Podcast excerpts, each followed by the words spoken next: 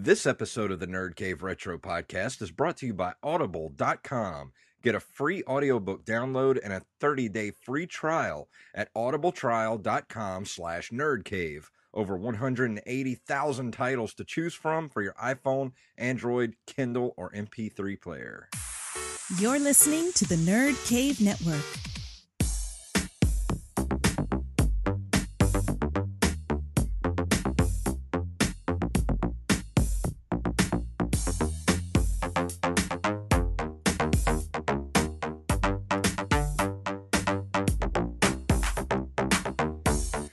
Strap in, kids. It's time for another episode of the Nerd Cave Retro Podcast. My name is Jason Robbins, And I'm Derek Diamond. and we've got some pretty cool news this week.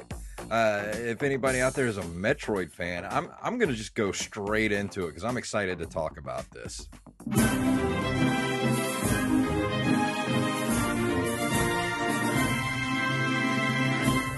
Coming to us from RetroCollect.com, there is an unofficial Metroid prequel, Rogue Dawn, out now and playable on Nintendo NES. Uh, for each and every gaming console out there, there's one final swan song which showcases the power behind the dated hardware it sits on.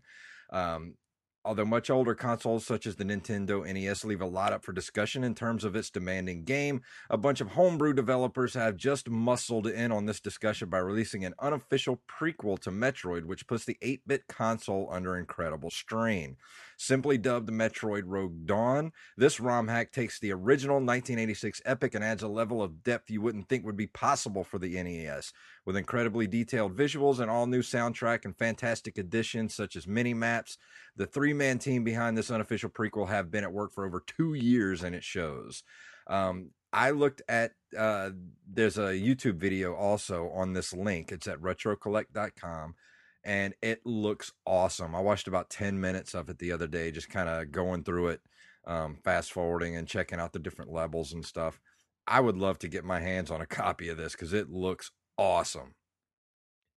Just the fact that they did a prequel to Metroid, even though it's unofficial, eh, that's absolutely amazing. And I, I wonder what the story is about because I, I haven't watched the the YouTube video. Like I see the link to it, but the story is what I'm the most curious about. It says, uh, having drawn inspiration from the original game's manual, the team have focused on the untold story around a research spaceship that suffered an attack by space pirates.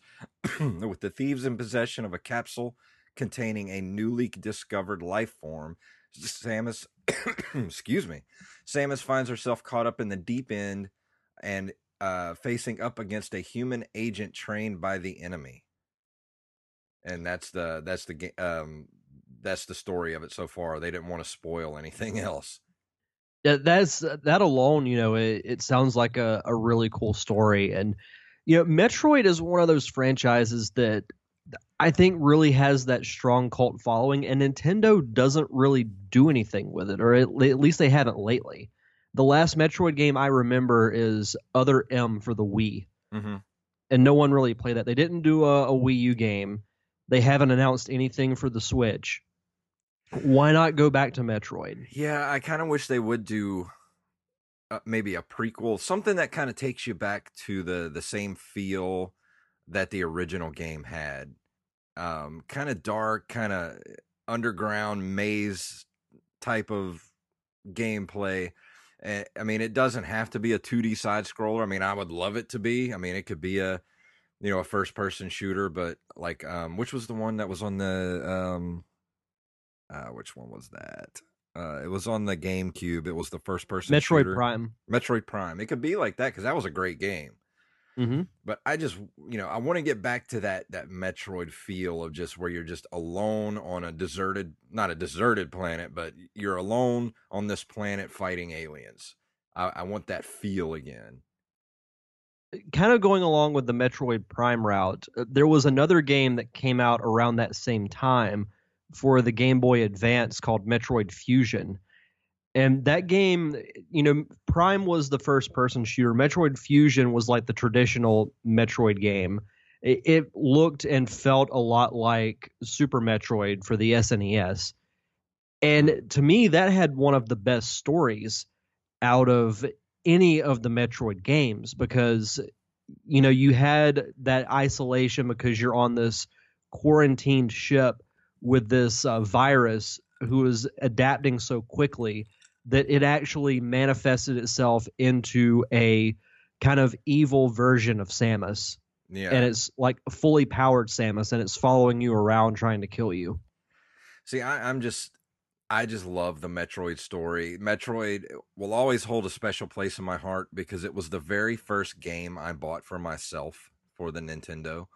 Um, I remember distinctly going to, I think it was Kmart at the time, and I actually put the original Metroid gray box. I remember putting it on layaway and just frothing at the mouth until I could, you know, save up enough money from uh, little odd jobs I would do for like my parents and grandparents and stuff to save up my money to buy it. And when I finally got it, I played the hell out of it. So that's that's one of my earliest, you know, Nintendo memories. Is it one of my strongest Nintendo memories? Like I think of Nintendo, Metroid's one of those games that immediately pops in my head. So to see something like this, just I I want to play this so bad, and I really want Nintendo to to bring back the Metroid franchise. Did you get it under a blue light special? I think so. I mean, I think I remember getting it like it, it was not as expensive as the the new releases, so it must have been around like thirty bucks. And but still, you know, in nineteen eighty seven dollars, that's like you know 50 60 bucks today so yeah i mean even still like you think about it excuse me i'm really congested today so i'm sorry um you think it's all about it. good. back in the day you know people talk about how expensive video games are. They really haven't changed much. I mean when i remember when i was a kid a brand new nes game would run 50 bucks. And now Mhm. you know games are 60 bucks tops unless you get um what is it like the the collector's editions and stuff like that. But there could be a case that's also said with the downloadable contents you know like mass effect 2 i ended up spending about $120 on that game but because of all the downloadable stuff Yeah. No, I mean people don't really think about it, but back then games were, you know, they were outrageous uh, back then because I remember, you know, especially when the SNES came out, games would be, you know, like sixty bucks, Yeah, and I'm like, wow, that's so that's much. pretty much but when they jumped up to 60 bucks is when the SNES came out. I mean, you think about it, you know, back in the late 80s, 50 bucks was a lot of money, especially to a kid. Like, I, you know, Mhm. I'd get like $5 a month and like uh, my allowance. And that was a lot of money back then. You know, I sound like an old man now. Like, I remember back in my day, get off my lawn. I used to walk backwards through a snow, uh, uh, through a snowstorm to play Nintendo when I was a kid. Both ways. but But yeah, no, I, I totally agree. Nintendo needs to revitalize the the Metroid franchise. This is another one. You know, I was talking about Star Fox last week, but Metroid would make a great movie too. it would. It would make a, a really good cartoon series or a kind of kind of anime-ish type of uh, cartoon series, like on Netflix or something. and especially now with having you know all these strong main character who who is are female like you know you had um, the girl from rogue one you had Rey from force awakens samus would be a fantastic role model for girls and women Oh yeah, I remember. because she's it, a badass it blew our minds when we were kids to know that, that to the reveal that Samus was a, a woman. Like that was Mhm. just like, whoa, holy crap, it's a girl. and she'd kick all the guys asses Hell too yeah. I was all about it. Still remember the code, Justin Bailey. justin bailey i yeah that is right Yeah, that was the i completely forgot about in. that And she would be able to uh, run around like in the the the one piece swimsuit, but she still had the arm the the gun arm. that's awesome But uh, Um, th- Yeah, it- moving on to our, our next news story. This is from arstechnica.com. People still use the Amiga today, and hopefully I'm pronouncing that right. And new Viva Amiga documentary shows why. Uh, many years ago, and this is uh, from a writer named Jeremy Reimer. Many years ago, when I began writing the history of the Amiga, I was surprised there were so few accounts of what was truly a remarkable computing platform. Uh, excuse me. Fortunately, time, nostalgia, and Kickstarter have combined to make many more recollections possible. Case in point, director Zach Weddington was able to raise funds in 2011 to make a documentary called Viva Amiga, and it's now available to watch in 12 languages and several streaming formats. The movie premiered at this week's MagFest, an annual games and music celebration outside of DC. I'll be completely honest, I had never heard of the Amiga. I I remember the Amiga. I never had one. Um, I remember seeing somebody that had one when I was a kid. I don't remember if it was at our school or if I knew somebody that had one. Uh, but I had a Commodore 64 when I was a kid, and I used to um, program my own games on it. And it came with the uh, came with a floppy disk and um, the little uh, um, it take like audio cassettes, but you could save your games on them and stuff like that. It was kind of weird. Um, but I, I used to love the uh, the Commodore 64, and I, I used to be able to program my own games and stuff. We had a book with uh, uh, all the different games that you could program and stuff for it. And um, I, you know, I looking back at this, uh, I saw actually the reason I put this in there is I saw the um, the preview for this the other night on um, I think Amazon Prime, and I was really interested in watching it. So I'm I'm gonna um, rent it and watch it one night this week or next weekend because um, I really want to watch this. Uh, it kind of reminds me of um, some of the other video game documentaries that have come out over the last few years. But this looks like something that's really fun to watch because it um, it, it it this computer is so weird because people still use this thing 32 years later. Like people still love this computer. There's got to be something about this thing that you know I want to know what it is about this computer that people love it so much. Now, is this made strictly for gaming, or could you do like other things with it? Like, I, I, I don't know what the internet capability would be on this thing, but is it just like a strictly gaming computer? Well, not only that, but you could do. Um, I mean, it had like early versions of like Photoshop and like all kind of cool stuff you could do with this thing. Like an early version, what it, what looks like Windows on this thing, like on the operating system and that's why I wanted to watch this documentary because I want to get a better understanding of what this machine could do. Yeah, I, I'd love to see this documentary because you know I I love documentaries. Uh, they're I think a great way to learn information about things and going in like not really knowing anything about this. I think it'd be a really cool one to watch. You know, hopefully they do put it on you know Netflix or Hulu or even Amazon Prime. Yeah, well, it's definitely on Amazon Prime now. You can look it up, and I'm not sure how much it is to rent it. I think it's like three ninety nine or four ninety nine to rent it. Um, well, that sounds re- about normal. Yeah, if, if you're into these kind of documentaries, and, and, which I am heavily, I love like video game the documentary. Um, what were some of the other ones? The uh, indie game. Uh, mm-hmm. all those kind that one's very good yeah i love those documentaries so this is definitely right up my alley i'm gonna watch this as soon as possible Oh, same here. No, I'd I'd love to see it. All right. Well, if we are done with the news, we're going to move into the um this month in video game history. I don't know why I'm so all over the place tonight. I'm sorry. No, it's um, all good. But in uh, January of 1985, Konami releases Yar Yie Ar Kung Fu, which lays the foundation for modern fighting games. Now, I looked this game up on um, Wikipedia I have no clue what this game is. Yeah, I'm looking at it right now. It, it's definitely um, you can see the foundation of like a Mortal Kombat or a Street Fighter because you've got the you know the two characters fighting. You've got the life meters at, at the top of the screen. I never heard of this, but looking at it, you know, it, you can definitely see the the influence that it has. It's it's really cool. Like the it's very primitive, obviously, but yeah. you know, it, it's. I say this. I feel like I say this every week with this month in gaming history, but finding out about games that said, "Oh, this laid the foundation for fighting games," or "This laid the foundation for like modern day open world games." It, that's one of the cool things about doing this show. Well, yeah, I mean that's the whole reason we started this show is because we wanted to gain the knowledge of all all that had come before. Like you know, we're such enthusiasts of retro games. I mean, but really, you know, we're kind of limited to the NES, the Sega, and the SNES, and that's why we wanted to start this podcast is because we wanted to branch out and find out what else was out there at this time.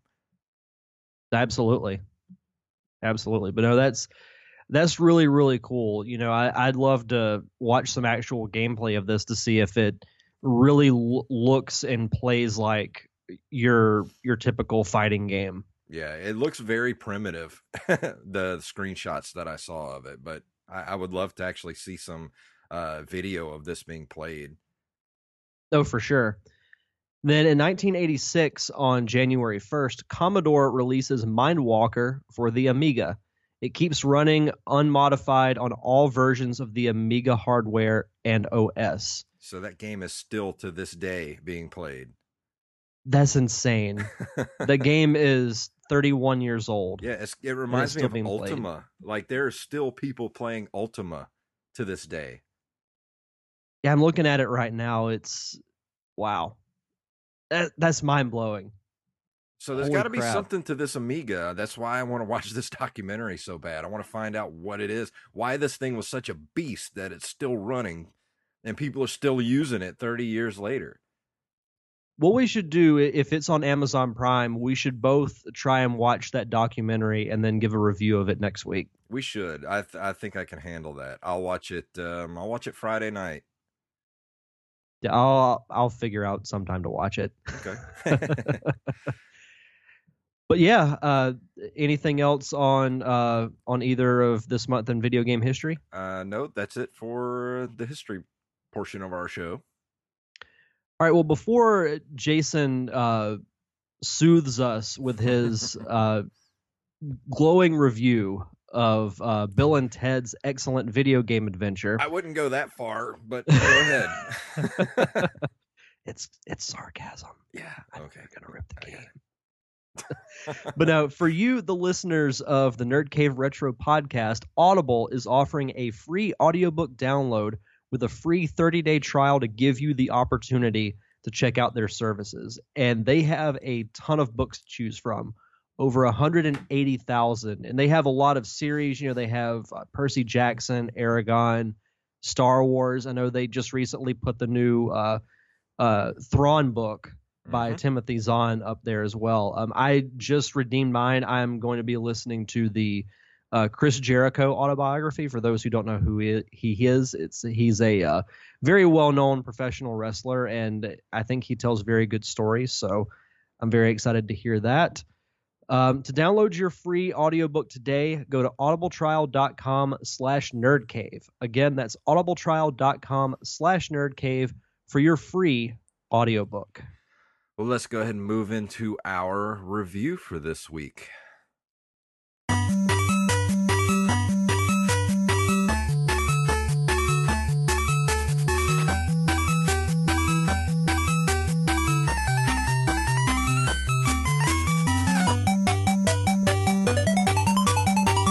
That music is for Bill and Ted's excellent video game adventure.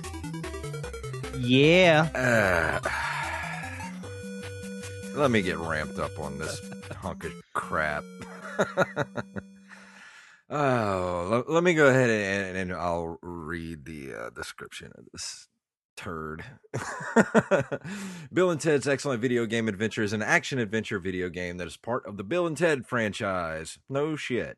And is based on the film Bill and Ted's Excellent Adventure that was released in North America by the dreaded LJN for the Nintendo Entertainment System in 1991. The game's plot is an adaptation of the movie, but rather serves as an original continuation to the film's events.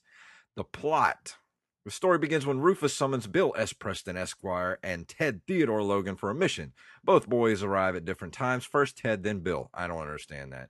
They're informed that time space rebels have gone back in time, kidnapping various historical figures and leaving them stranded in different time periods. So now they must travel to the time periods, retrieve these figures, and return them to their correct time periods. This must be done as soon as possible, for if history isn't made right, the boys will miss their big concert that will launch the Wyld Stallyns' music career. Now, let's start off with LJN.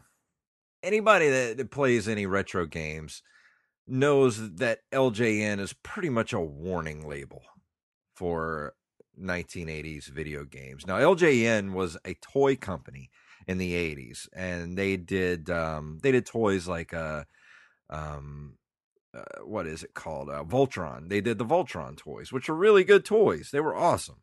Uh, I can't remember right off the top of my head what other toys they did, but most really good toys in the 80s were made by LJN because they were a toy company. Now, they're not a video game company, but what they did was they were a publishing company for video games. Now, most of the games that they published were crap, like Friday the 13th, um, Nightmare on Elm Street, uh, the Back to the Future series. And if you've played any of these games, you know they take a lot of liberties with the story of these games. Now, I will say that this game, they did kind of try to make the story with you know true to the Bill and Ted story should I say? I, I, guess. I mean, at least it fits the video game. Like you play Back to the Future, it has nothing to do with the movie. That game is just a hot pile of garbage. But you know, most of the companies that made these games for them are like uh, subsidiaries of. They were like Konami and games like that um, game developers like like Konami and the and uh, I can't remember who else, but most of the people that made these games were teams of people who were new to video games. They were they were very green and didn't have a lot of experience, so that's why a lot of these games weren't very good. But LJN did buy up a lot of um, intellectual property rights back in the day. Like they they licensed Bill and Ted, you know, the, the all, basically movie games. They were big on developing movie games, but none of them were any good. So when this game came out in 1991, I remember seeing this in uh, um, Nintendo Power, and it looked great. And that's what I played this game over the past couple of months, trying to find something redeeming about it. And I tried to play it the other night, if anybody uh, subscribes to our Instagram or Twitter, you'll see that I put up a picture. I tried to play this game. It's unplayable. It is a hot pile of steaming donkey dookie. Where do I even begin with this thing? Um, the only redeeming quality of this game is the graphics are actually pretty good. That's pretty much it. Like when you start off the game, it has an interesting mechanic to the game. Like it plays like an RPG. You don't really fight anybody. You distract people, like people that try to attack you. You distract them with pudding cups, which I, I don't really get the whole pudding cup thing. But you start off the game, um, you talk to Rufus, and you have to go. Um, he gives you some change to go into the the phone booth. He gives you a mission. You have to go back and save. Uh, like um who was the first person he sends you for um shakespeare i think so you and let's see which one uh bill has already gone into the past so ted you, you play as ted you're by yourself you have to go back into the past you look through the phone book which is kind of cool because you got to remember the phone number of where you want to go so you type in the phone number and then you go to the circuits of time now this part of the game is I don't I don't even know what to do in this part of the game. I have no idea why it's there, what it's for. It it makes no sense whatsoever. Um, but once you I, I don't even know what I did to get past this part. And I can't even describe how to do it. You just have to look at some video and you'll be like, what the hell am I looking at? And it makes no sense. And when you finally get through that, then you go into the time period you're supposed to go. Now you're supposed to find William Shakespeare, but you've got to like follow clues, which is kind of cool. You got to go, you know, you got to walk around. It's kind of almost open world. And I really wish that they would have done like a straight top down um, view on this game, almost like um, uh, Link or not Link, um, Legend of Zelda or um, Star Tropics, something along those lines. But they give you this weird, like three quarter top down angle that you can't really tell where you are in the space of the game, if you know what I'm saying. And the controls are atrocious on this game. Like you can't tell like trying to go up and down and it just makes no sense. And then there's parts of the games where you can walk on the grass, other times where you can't walk on the grass. It's unplayable. And I don't I don't know what else to say about this game. It I couldn't even get past the first stage. It's it stinks. well, when you mentioned this, you know, I, I was thinking a, a video game based off a movie. What could possibly go wrong? and to, to, to, and it's total so, sarcasm because there really hasn't been a great video game based off of a movie franchise well, at least that I've played personally. Especially back then. I mean this yes. any game with an LJN label everybody knew that they were terrible games. Everybody. But yet they still sold. I mean they had the X-Men games if you ever played that it's it's awful um, the Wolverine game is somewhat okay. Um, I think Spider Man Maximum Carnage they did for the SNES, and it's probably the only decent game they ever published. Yeah, I'm looking at the list now, and it's literally franchises like movie franchises. Yeah. They have a couple of sports ones. Yeah, they did Who Framed but, Roger Rabbit, which is downright abysmal. Uh, that sounds like a bad game. I mean, I love the movie, but God, that sounds like a bad game. But yeah, I, I was even looking at their uh, toy lines too, and they did, you know, Nightmare on Elm Street, Back to the Future, E.T., Indiana Jones and the Temple of Doom, Michael Jackson, which was really random. but what's crazy is that with the games, they were developing games, or I guess whatever you would call it, uh, even like into the late '90s and into 2000. Yeah, I like I, they like they did um, Spider-Man and Venom yeah. in November of 95 and then their last one was Spirit of Speed 1937 for the Dreamcast Never even in July of, of 2000. Never even heard of that. I haven't either. But no, that that's um that's about par for the course for um for video games based off of movies. And you know, looking at the reviews, what's crazy is Nintendo Power gave it three and a half out of five stars. Do they not just do they just not say anything bad about any games? I, I guess they didn't. Um, I remember watching a angry video game nerd episode where he he was talking about Nintendo Power magazine and they did a review for I think it was Friday the 13th and they had put in the the text there that said something like it has that distinct LJN style. and he was like, "Yep. That's Nintendo's power way of saying that it sucks."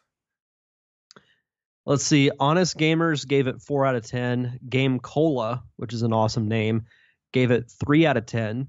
And Just Games Retro gave it 22 out of 100. Wow. Those are all atrocious.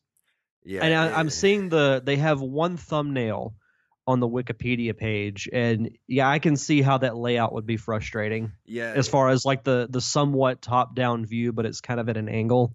Yeah, especially Ugh. just using the D pad. Like if you had like an analog stick, this would work, but not with a D pad. Not that type of three quarter top down view. It just doesn't work. No, no, but I, I'm not surprised at all that this game is terrible because, like I said, you get if you line up 10 video games that are based off of movie franchises, at least nine of them are going to be awful. Yeah, especially if they have an LJN label. Uh, maybe says, we should uh, do uh, an LJN roundtable for uh, for my show. We should. Uh, oh, that would be some fun. of the things that some of the they uh let's see here some of the reviews said about it uh, what could GamePro states what could have been a truly excellent video game adventure wound up as a mildly entertaining entertaining video jaunt uh, video games and computer entertainment states the verbose bill and ted themselves would likely describe this adventure of theirs as being bogus but what we can be best called average. Um, let's see, uh, the Honest Gamers, though it does a reasonable job of making you feel like you're really exploring different historical periods.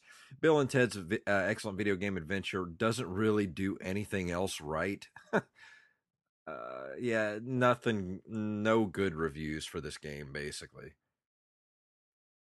Uh, I'm not surprised at all. Like I, I said, it just it looks awful. It sounds awful. And I remember and, the I think I still have the Nintendo Power that this was part of. And that was the reason I got this game was because of you know Nintendo Power had you know a full article about this game like you know where they would give you um, maps of the game and tell you like tips and secrets and all kind of stuff and I was a huge Bill and Ted fan when I was a kid like I was at the ripe age when this movie came out of course the the movie came out in 89 but the game came out in, in 91 when Bogus Journey came out, which I think Bogus Journey is still one of the greatest comedy films ever made. uh yeah, no this it, it's a shame that the games can't be as good as the movies most of the time.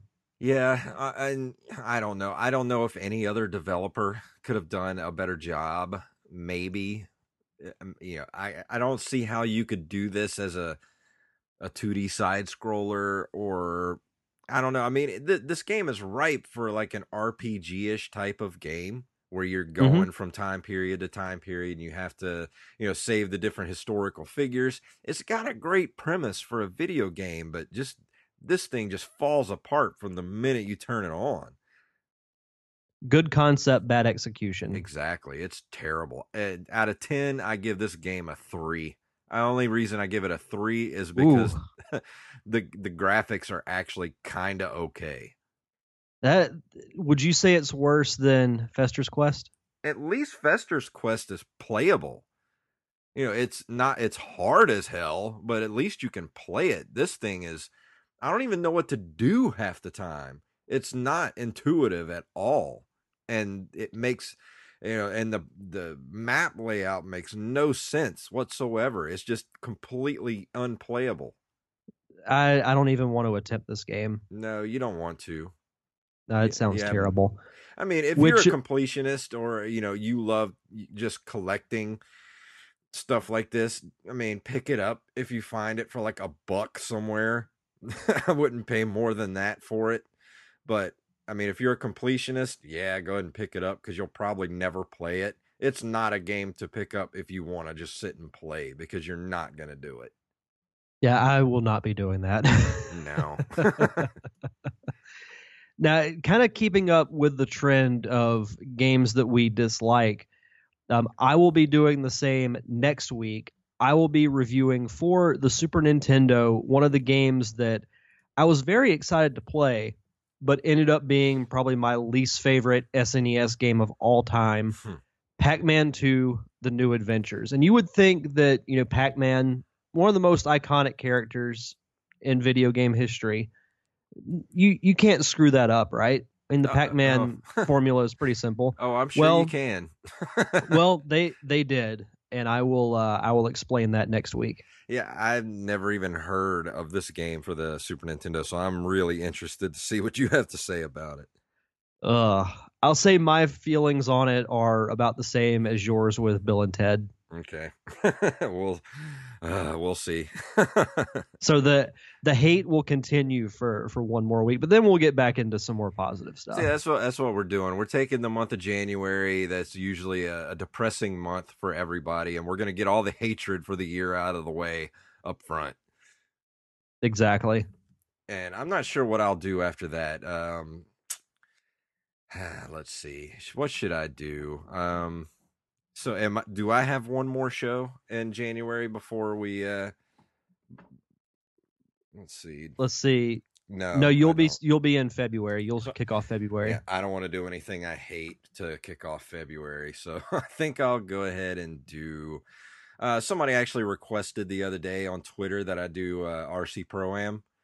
Uh so I think I'm going to go ahead and do that for the next episode. Sweet. And I love RC Pro Am. It's one of the better games for the Nintendo. No, I'm I'm excited to hear it. So yeah, I think that's going to go ahead and wrap up the Nerd Cave Retro for this week. So um, we actually have our own website up at this point. Uh, just launched it the other day. It's at nerdcaveretro.com. You can go there and listen to the show. Got links to our uh, Facebook, Twitter, and um, Instagram, which you can find us on Instagram and Twitter at Nerd Cave Retro. Uh, you can find us uh, individually on Twitter at jfuntastic and at Derek underscore Diamond. You can find us on Facebook at facebook.com slash nerdcaveretro. And you can email us at nerdcaveretro at gmail.com. So, Derek, tell them what it's all about. May the way of the hero lead to the Triforce.